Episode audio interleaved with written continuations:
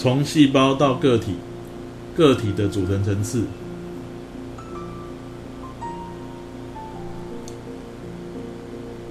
我们这个段落呢，所要谈的呢，是有关于生物的组成的一个结构。当然，生物的出现呢，一开始就不会是一个很复杂的状态哦。最初最早是出现的生命体呢，可能就是一个细胞而已。一个细胞就是一个生物体的，而且真正内在的构造也没有很完整，连细胞核都没有这样子。后来在整个生物演化逐渐改变的过程之中呢，它开始复杂化了。诶，单细胞生物可能出现有群体的生物，群聚的生物呢，诶，后来又形成了密不可分的多细胞生物。那我们就要提到了。整个生物体的组成层次是由简单到复杂，是什么样的状况呢？来，我们先介绍一组名词哦。如果你这一个生物个体呢，就是一个细胞就可以构成，这个细胞就什么生命现象都能做。当然不要太苛求了啊，因为一个细胞能做的事情有限，所以至少它做的生命现象可以维持它的生存，这样子。可能它做的事情也是比较简单，但它会，它可以维持它的生存。这种角色就叫单细胞生物。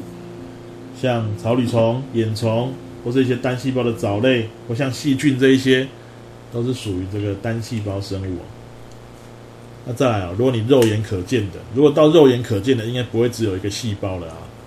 那当然也有一些比较小型的生物哦，在这个水中啊，在这个空气中啊，水里面啊等等，它也许是多细胞的，可它体型比较小。那不管如何，你只要有两个以上的细胞，很多细胞构成一个个体，大家注意到。一个个体里面有很多个细胞的话，有可能出现细胞形态会不太一样，各司其职，哦，特定的形状执行特定的功能，那彼此分工合作。所以多细胞生物有个关键词哦，它要表现出它完整的生命现象，就要靠所有的细胞分工合作。哦，有的可能哦，像人类来讲的话，有几几十兆个细胞才能够完成我们生物个体的运作。那、啊、有些体型比较小的话呢，可能细胞数量没有那么多，但也都是要分工合作才能去表现的。这个就是多细胞生物的概念嘛。好，再来我们讲一下组成的层次哦。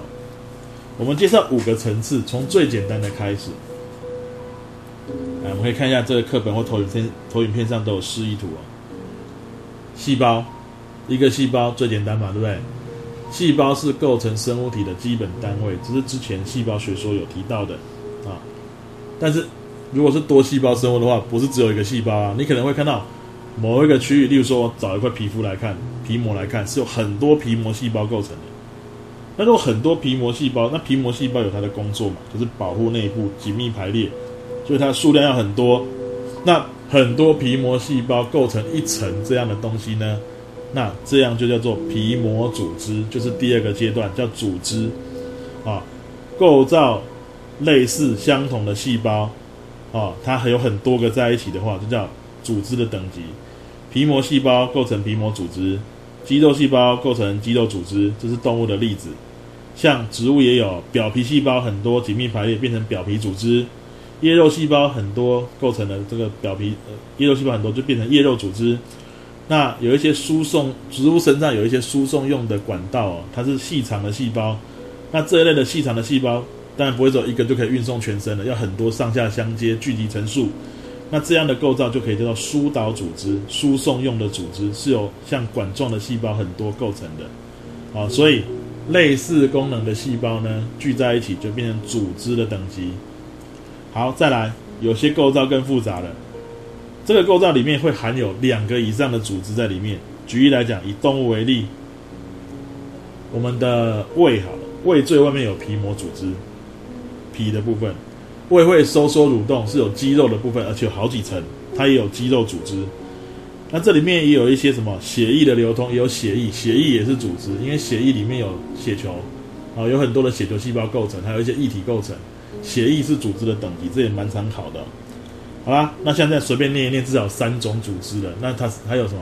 你胃会不会痛？有没有神经讯息可以传递？那有神经细胞构成的神经组织，所以有很多组织聚在一起的一个结构呢，就叫做器官。那器官通常都有特定的功能，像我们刚刚讲的胃，它就是消化用的器官；小肠、大肠哦，也都是消化的器官哦。呼吸的器官，像这种肺。气管，这些也都是呼吸用的器官。好，那我就不多这不不多再举例了。那再来，你把那些功能类似的器官，还能组成一整套的套件的，啊，这些这个相关功能器官联合形成的，就叫器官系统。以前的旧教材是把把它叫做系统，但是就英文原文的翻译，应该是叫器官系统啊，器官系统。像我刚刚说的什么胃啊、食道啊、大肠、小肠这一些跟消化有关的整套加起来，就叫我们的消化系统。啊，肺啦、气管、支气管等等等的加起来，那个就叫呼吸系统。我再念几个系统，你比较常听到的，给你听，知道一下：循环系统、泌尿系统、神经系统、内分泌系统。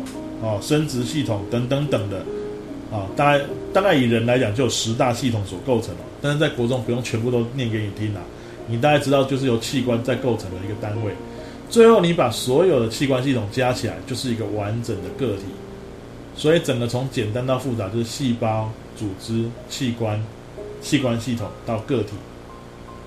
好，那你可以研究一下我们课本上有植物版的跟动物版的示意图。你有发觉有一个差异出现？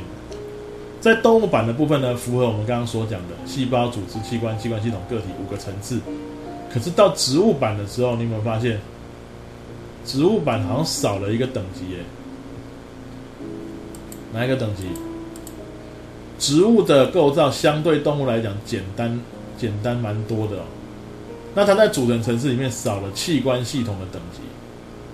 植物的器官哦，如果以最多来看的话呢，有六大器官。那、有些植物可能这六大器官还会有缺的，可能缺一个、缺两个，这六个都没有的也有啊。那所以说它没有办法复杂到组成器官系统。所以在植物的组成层次呢，只有细胞、组织、器官，就跳到个体了。那植物的最完整的六大器官有哪六个呢？我们把它依照功能分两类，跟营养。跟那些养分运输啦、合成啦、储存啦、制造啦有关系的，像叶子合成的糖类，好，根或茎可以储存这一些养分。那根茎叶里面又有运输这一些养分的构造，那根茎叶就是植物的营养器官。那再来跟它的有性生殖有关系的，花、果实、种子，啊，种子将来可以长成一个新个体，对不对？生殖器官就包含了这三个。所以根茎叶、花果实、种子就是植物的六大器官。至于植物的种类有哪些，那、啊、它到底具有哪些器官呢？这个我们留到第二册的时候再来介绍给各位哦。在植物的分类的地方会介绍。好，那就是因为植物的构造相对比较简单，所以它只有四个层次。